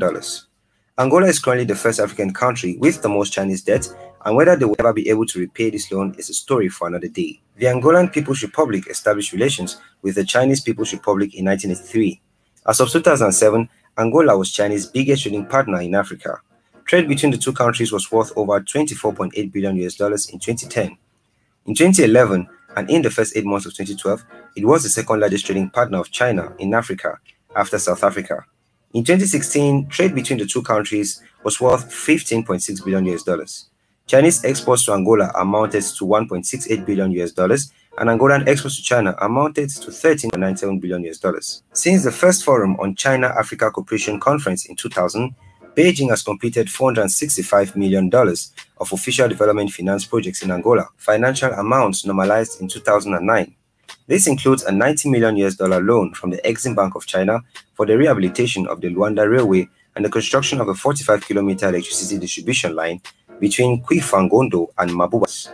Angola has also received 1 billion US dollars oil back line of credits for the China Exim Bank to repair the country's infrastructure.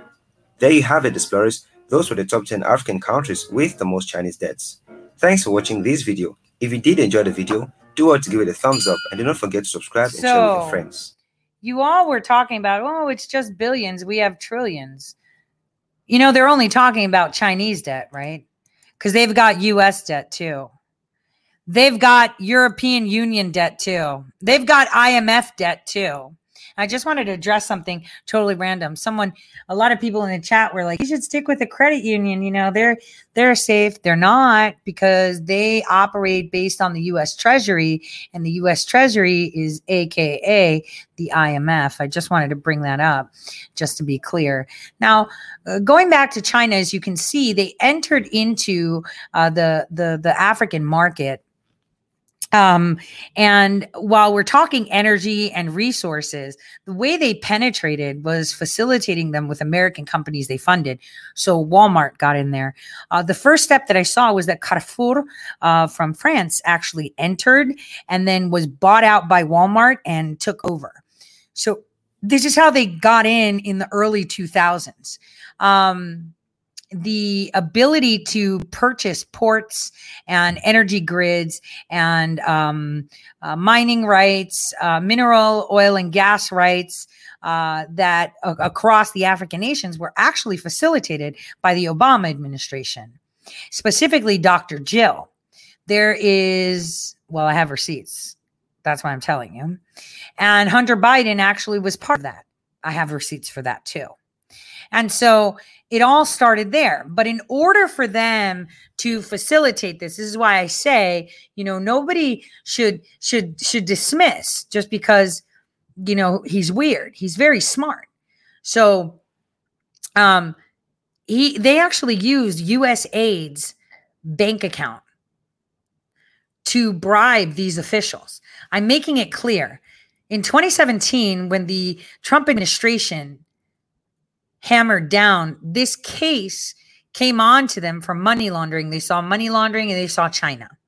And that's one thing that President Trump promised to crack down on the abuses of China within our nation.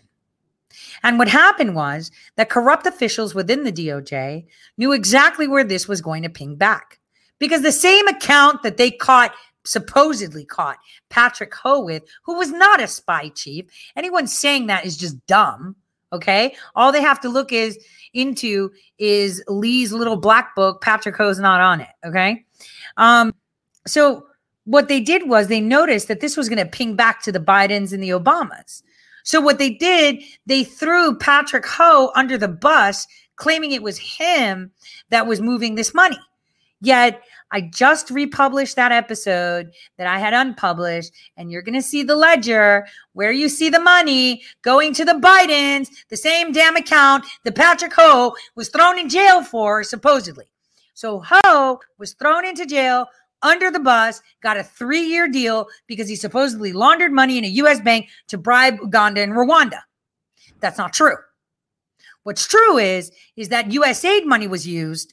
They threw Patrick Ho the bus made it seem like he did it. Take one for the team, dude, because then the State Department's going to be under scrutiny. This is why in 2017, the first thing they did in the State Department was oust anybody that President Trump appointed. That is what happened. Because if you pay attention, anyone that was put in charge of USAID, International Office, they were ousted. They were being targeted first. They were being targeted first. Why? Because they were going to see the garbage that they were doing. They were going to see that the book that they hadn't been able to balance, the USAID book, for over 15 years, right?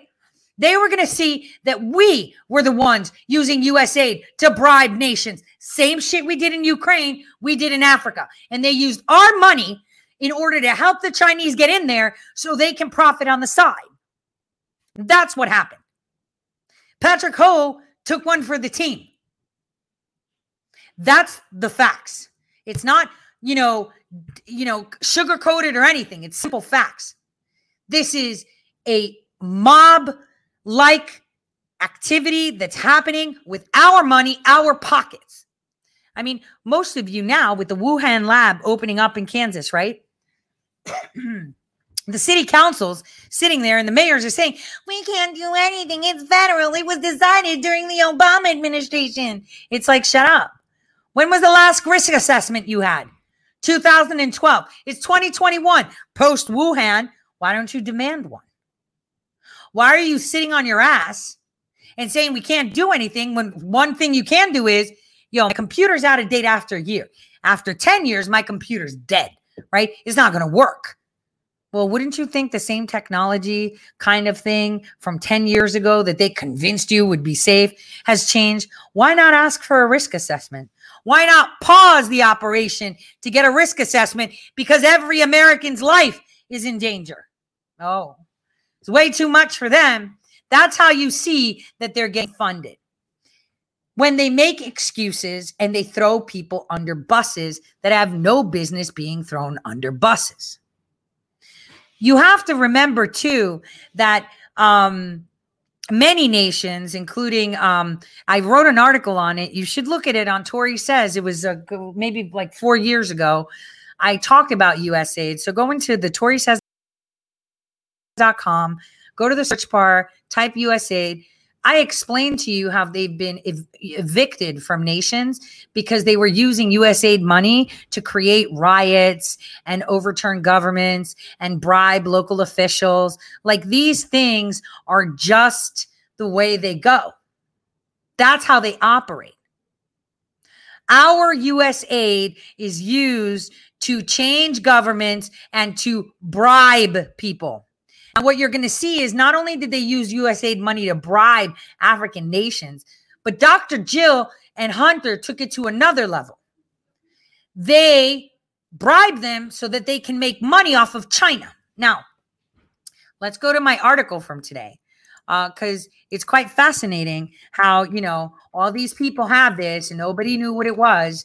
And it's quite interesting how, uh, you know, it's all coming up to the surface and everyone's like, oh, that, we have a conversation um, on this on this article where if my site would like to load unless it's crashed um, that actually has um, him making the clear statement to the board.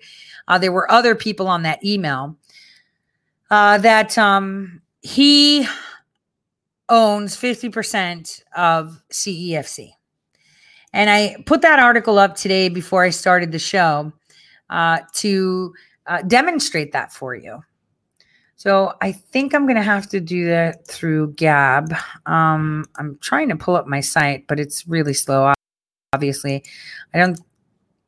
Okay. So hopefully you guys can see the screen, right? You see the Gab screen.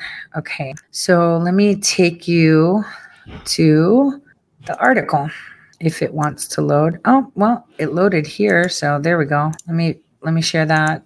I got it. I got it. My kitty's not liking me doing this. Can you hear him, guys? He's not liking me. Um, there we go. Here we go.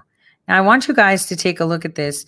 Uh, so, first of all, I've put all the companies. Everybody keeps forgetting to talk about Thornton, uh, which is a Chinese company uh, linked to all of these uh, companies here that are theirs. And as you can see, there's a little Obama in the main babushka of where uh, Biden is.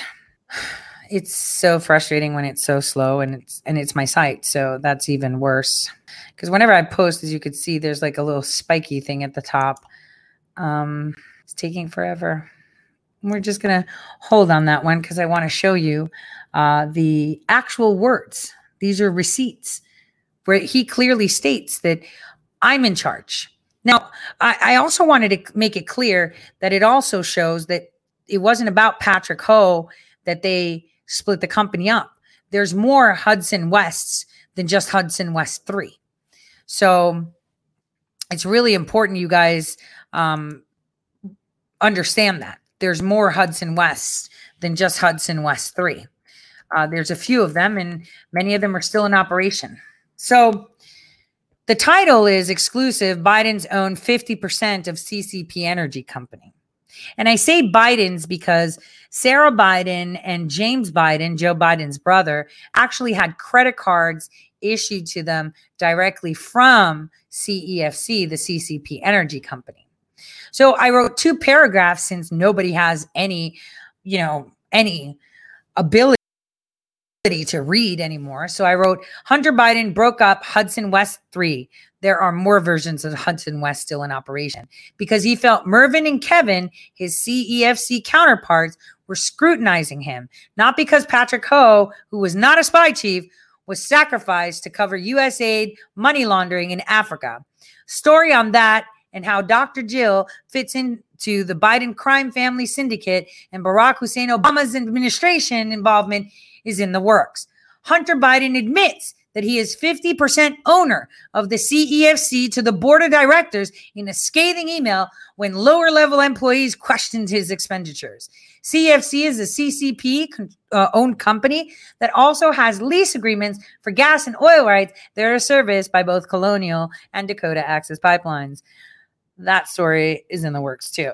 Stay tuned. You'll be very impressed how Hunter Biden is a high functioning crackhead. So let's read this email for my uh, for my listeners, um, for my audio listeners, and it and it was that um, basically what happened was uh, he got uh, an email telling him, "Hey, we're not paying for the Sweden House, and that's an office in uh, D.C." Right? So he got really upset that Mervin and Kevin, who work for him or pretend to work for him, let's put it that way, they're the front. Um, he got really, really upset that they weren't going to do whatever. So he responds to them, and there's more people on this email, but because this was sent from his iPad and it was pulled, I couldn't um I couldn't um pull the other addresses. So it's from his iPad. So he says, Mervyn and Kevin, the House of Sweden is my DC office space. It will be reimbursed. As for CFC accounting going over my expense report, I will personally sue you and Kevin and the accountant if you forward my expense report to them. I'm sorry to be so direct, but for the final time, I'm not in business with CEFC. Listen carefully to what he says.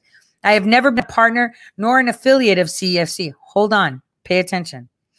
Uh, so he's not a partner. He's not in business, he says, and I'm not an affiliate. Just listen carefully.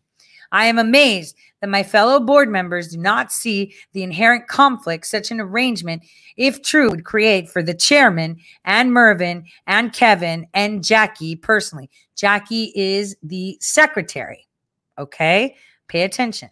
Under U.S. law, the chairman and equity holder of a corporation partnered with a U.S. LLC, Owasco, through ownership of his wholly owned USC LLC, Hudson West, was in reality and in practice using CEFC employees and money to operate a privately held company, there would be an enormous conflict of interest.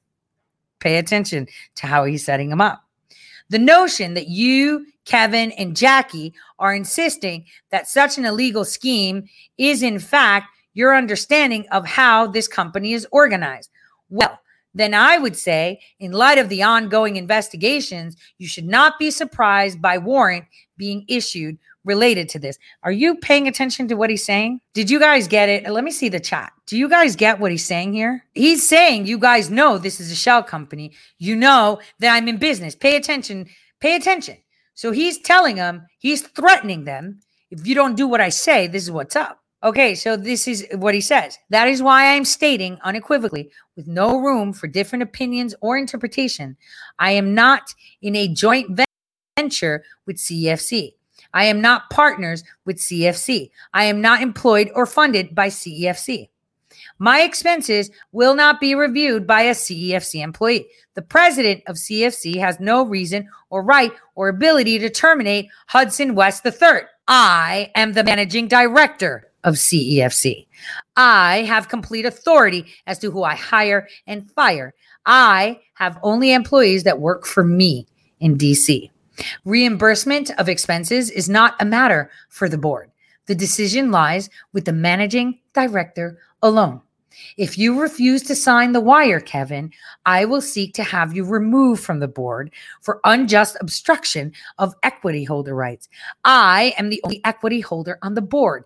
I will bring a suit to in the Chancery Court in Delaware, which you which as you know is my home state, and I'm privileged to have worked with and every judge on that Chancery Court because the chairman is unavailable and his equity, according to you, has been transferred to the president in direct violation of the LLC agreement, I am certain the court will issue subpoenas for both the president and the chairman. And if they refuse to comply, the court will seek to pierce the corporate veil of CEFC through any of its remaining holdings in the US. I could go on, but I don't think it's necessary. All expenses submitted will be reviewed for obvious error in the moment, and an accountant hired by H. Hudson West III will review when preparing Hudson West III taxes. Thank you in advance for your cooperation. If my expenses as submitted are not wired into the Owasco account today, I will file an injunction to freeze all Hudson West accounts at Cathay Pacific and simultaneously seek a determination of control of Hudson West III. My fellow board members, your insistence on control of my capital in my account for my company is counterproductive in the extreme. Your insistence on control by an entity that has no legal connection to Hudson West III by contract or any verbal agreement will be the single biggest reason you will become even more entangled in issues that will swallow your careers for the next 10 years. Sincerely, Robert Hunter Biden, manager, director, partner, and 50% equity owner. I want you guys to understand what he said. Now, does that sound like a crackhead to you? No, it doesn't. He made it clear. Hudson West is a front for CEFC. I am going to take CEFC right from fucking under you because I own 50%. Therefore, I am a managing director of CEFC. And he claimed it, Freudian slip right there. So he threatened to take them to court because President Trump was in office at the time, saying, I'm going to take you to court in my state, in Delaware, where the judges are in my pocket, and I will confiscate everything, and you guys will be going to jail. Sounds very, very threatening. Sounds very, very privileged. I mean, he also said he's privileged. So I'm trying to explain to you during the Trump administration, the Chinese were pretty much at the beck and call of the Bidens. So now that the Bidens are in office and the people won't accept it, even though the corporations have backed them like crazy, right? Now they're leveraging them. So I want you guys to pay attention to what you're actually seeing here. Flat out, Rico Suave. Flat out, huh? Corruption. Flat out, FARA. I mean, something. Come on. He's working at, uh, representing Chinese interests, but is telling them, you know, that would be illegal if that was happening. If you guys understand how the company works, then you guys are involved in something illegal. So he's taunting them like, "Oh, are you saying that's the way the company works? Well, that's illegal. I'll take you to jail and say this is wrong." He's a mastermind. He's a functioning crackhead. He's a lawyer. He's smart. Don't underestimate him. He wrote that. And there's tons of stuff he writes like this. He's a very smart guy, but he fucked up showing his clout, saying that he's the managing director of the CEFC. So this, this is what he said. In other words, he's admitting direct connections with China, was upset that the CEFC employee was checking his stuff because they're not supposed to check it, they're just supposed to pay. So he got offended because China was trying to keep a check on him. And he's like, Shut up, China. You want President Trump to come after you? Shut up, China. I'm dealing with this. Don't do that. So now, how, how it happened is they had all the leverage while President Trump was president. This is how they managed the people closest around the president to convince him to give them the Chinese memorandums of understanding for all the drilling places that they've been offered, for all the easements. And so the minute Biden swears in, what is the first thing he does, guys? The first thing he does, he releases our energy grids to China. That was a very big deal. Very big deal. And that was his way of saying, we're back in business, boys. But what did we do? We caused a lot of problems for Biden because we wrote letters to our attorney generals. And our attorney general, within three days in the state of Ohio, I know Texas responded to, and some other states, they sent the letter to, to Biden and said, listen, dude, this isn't happening. We wrote and said, nope, this isn't happening. And that hurt the Bidens. So they had to take it to the next step. Let's shut down the Dakota Access Pipeline. The Chinese are getting froggy here. Stop getting froggy because look, I could shut this down and I'm gonna leave it shut down. If you want me to open it, you gotta you gotta give me some, China. That's what's going on right now. They're negotiating with the Chinese. They're the ones that are having the big problem, not us. Obviously, it's impacting us because we don't get gas. We don't have this. But the thing is, we still have them in office, and all of them are now just looking to see how they can profit. I have thousands of emails, uh, official ones, stupid drunk texts, stupid high text, stupid high emails. This guy, when he's serious, he's serious. This was a threat. This was, you know, him flexing and putting him in position. And he admitted that they have part of it. I have emails that even other people are saying, hey, you have so much percentage, you have so much percentage. You know what? I also have? I have a blackmail letter from the Chinese against James Biden. Hold on, let me see if I can find that for you guys.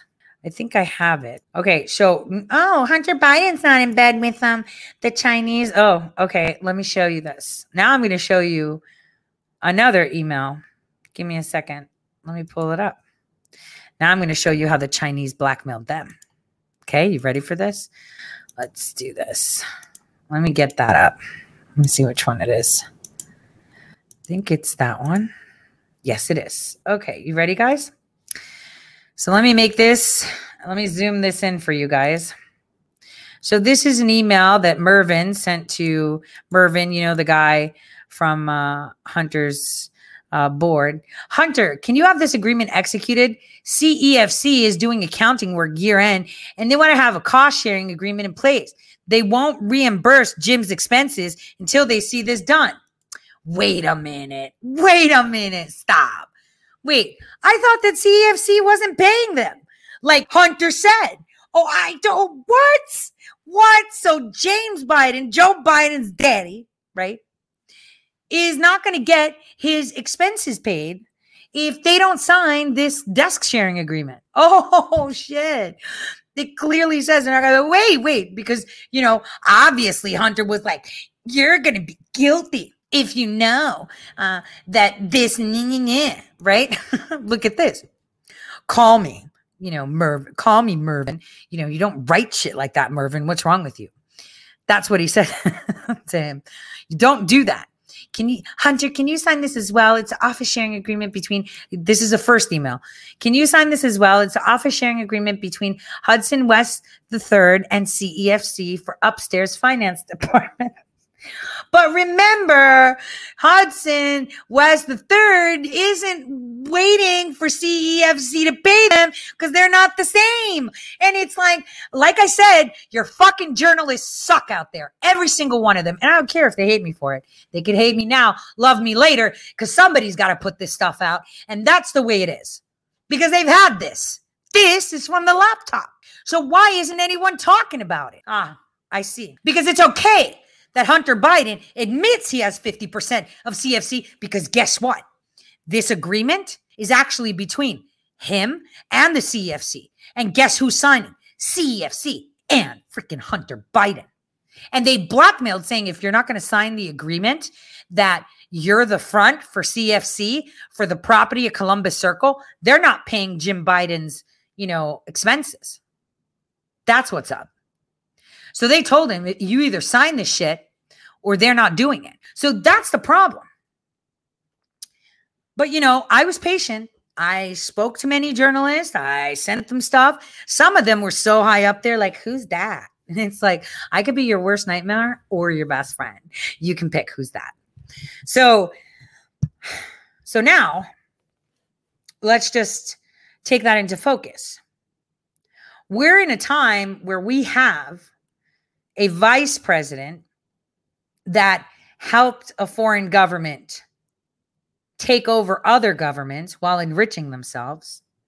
And that vice president was put into office by the Chinese and the corporations to make sure they don't lose the investments that they have within the United States. And in the meantime, we have the Australian press trying to uh, convince us that Hunter Biden's an idiot because that's exactly what the Chinese want, so they can have more leverage over our nation. So this is where we're at. We have blatant corruption, blatant money laundering, blatant FARA, and your sitting supposed president is completely in bed with the Chinese. Because I got more receipts. And his wife included, the second one, not the one that, was sacrificed, the second one. So while people sit there and laugh at Parmesan hookers, you know, and the the disgusting kitty diddling, I get it. You're not going to get him on that. All of them are fucking kitty diddlers. You'll be surprised how much of that is out there. I was shocked to see it in my own backyard. What you need to realize is, is that this is war. It's a very civilized war. And it doesn't seem like we have a lot of people in our court reporting this and making this known. See, the FBI always likes to work on public reports, circular reporting, something that makes the news. Let's talk about it. And you know, Tucker said, Whoa, look at that. You know, Daily Mail suddenly putting out news when no one would listen to them. Well, it's because nobody else is doing their job. Where's Breitbart with this? Huh? Where is it? They have the laptop, right? Where's Big League? Huh? Where's the War Room? Huh? Where are all these people that you fund and like and share? Where's the Gateway Pundit? Huh? And now all of them are going to be like, well, we can't report this because she called us out. No, you should be reporting it because I called you out. Because if you don't, the people are going to drop you faster than you can blink. No one's going to look to you for the news because you can't cancel the truth. And the more you don't report it, they will hate you more than the Democrats. They will loathe you more than the corrupt Bidens because you pretended to be their ally. So all of this has been provided to them. None of them have been reporting it. And that's a fact. See, it's okay if someone didn't know. But I'm telling you, they all know. They all have it. That's the problem. And, you know, Project Veritas, this isn't their scope. So that's not what they investigate. But that's a problem. When you have all media ignoring real issues that concern us, Andy Breitbart is rolling over in his grave right now. That's what sucks. Because, you know, think about it. I get it. Tore, you shouldn't have called this out. Oh, I've been sending you emails with all this shit and I've been putting it out for months. It's either going to die in the darkness or you're just going to pull it out when your handlers tell you to. So that's the way it goes. We've got we've got supposed reporters that Oh, and by the way, no they didn't. Those two people Golf Hawk did not have it. I brought it to them. They had it, they just didn't know where it was. They had some of it. I brought it. Bottom line is they're not putting it out. The only the only media that actually talks about this is CD media. Um, and I know that CD media is putting together a piece about this. Uh, it's like nobody wants to report the news anymore. And if they do, it's going to be whitewashed like Jackie is some slut secretary. But as you saw, she was referred to as a freaking board member. Hello, hello. We need to be straightforward and call it out the way it is. I know. A lot of people are like, that sucks. You shouldn't have said anything. No, we're not going to publish it. And it's like, that's okay because the people know that you're not publishing it. And the people know that rather than humble yourself and put them first, you've decided to not report the news. That's a problem because I've sent it to each and every one of them. Now, maybe there are people that are looking at things deleted you know, kind of like they delete news on Telegram and Gab and whatnot because they're salty. they were waiting for Gandalf. They're a little bit pissed. so, um, you know, fat round lady Gandalf. I mean, okay, yeah, I'd like a Gandalf too. Okay. But bottom line is we have to be the news now we can't rely on them. I'm trying to demonstrate that to you. If you're waiting for someone to save you, it's not going to happen. If you're waiting for someone to give you the news, it's not going to happen because they don't want to do it. They don't want to do it. And the question that you should ask yourself is why? Could they be that pretentious to say, well, you know, we were expecting Gandalf and we're salty about that? Could they be that pretentious to say, well, she called us out, so now we're not going to talk about it? Don't mention me. Just fucking do it. No one's going to know. It's a small niche. I guess, a global small niche that listens to me. I won't fault you for running it. I'll fault you if you take it and you wa- whitewash it. See, I was proud of the Daily Mail. Good job, Daily Mail, but you fucked up because you whitewashed it. That was a problem. Controlled opposition is a very big problem because you don't know who's on your side. And you can clearly see now. I'm hoping you can clearly see. I've had the laptop since December of 2019. Everybody else got it in, in the summer of 2020, right? They've had it since the summer of 2020. Tell, tell me what they've put out aside from porn and crack. They didn't do the right thing. They decided not to, okay? That's the deal. They decided not to do the right thing. And that's a shame because it's a complete disservice to the people. Now, you know, I know they're probably pissed. And it's like, I really don't give a shit because you're not more important than my nation. And I want my kids and their kids to actually have at least a version of the United States that can come on a soft landing. I don't need them to be at someone's beck and call. So that's fact. So closing today, um, I just wanted to say Friday during the live show, Tom MacDonald will be releasing a video. We're going to be sharing that live. So whenever it goes live, I'm going to play that. So on that note, guys, have a wonderful, wonderful evening. God bless. For those of you on Twitch, it's Wednesday, so we will be rating Steph, right? DJ Steph. Um, I will see you tomorrow, same time, same place. God bless. Oh, wait, I forgot. Tomorrow we're doing an early show. Shoot, not same time, same place. It's an early show tomorrow with a special treat. So I'm going to start at 10 tomorrow. See you then. You worry about leaving a better planet for our kids. How about leaving better kids for our planet? Entire generation offended at everything, getting mad that a human thinks all lives matter. We don't need black or white or left or right. What we need is common sense. We need balance. We're all in the same boat. Why you trying to make holes? If they sink, we sink. This is madness. I'm offended that you're offended by me taking offense. Can't build a wall. Why does your house have a fence? I believe in two genders. I'm not mad at the rest. I'm just confused when a dude has a beard and some breasts. We won't always agree.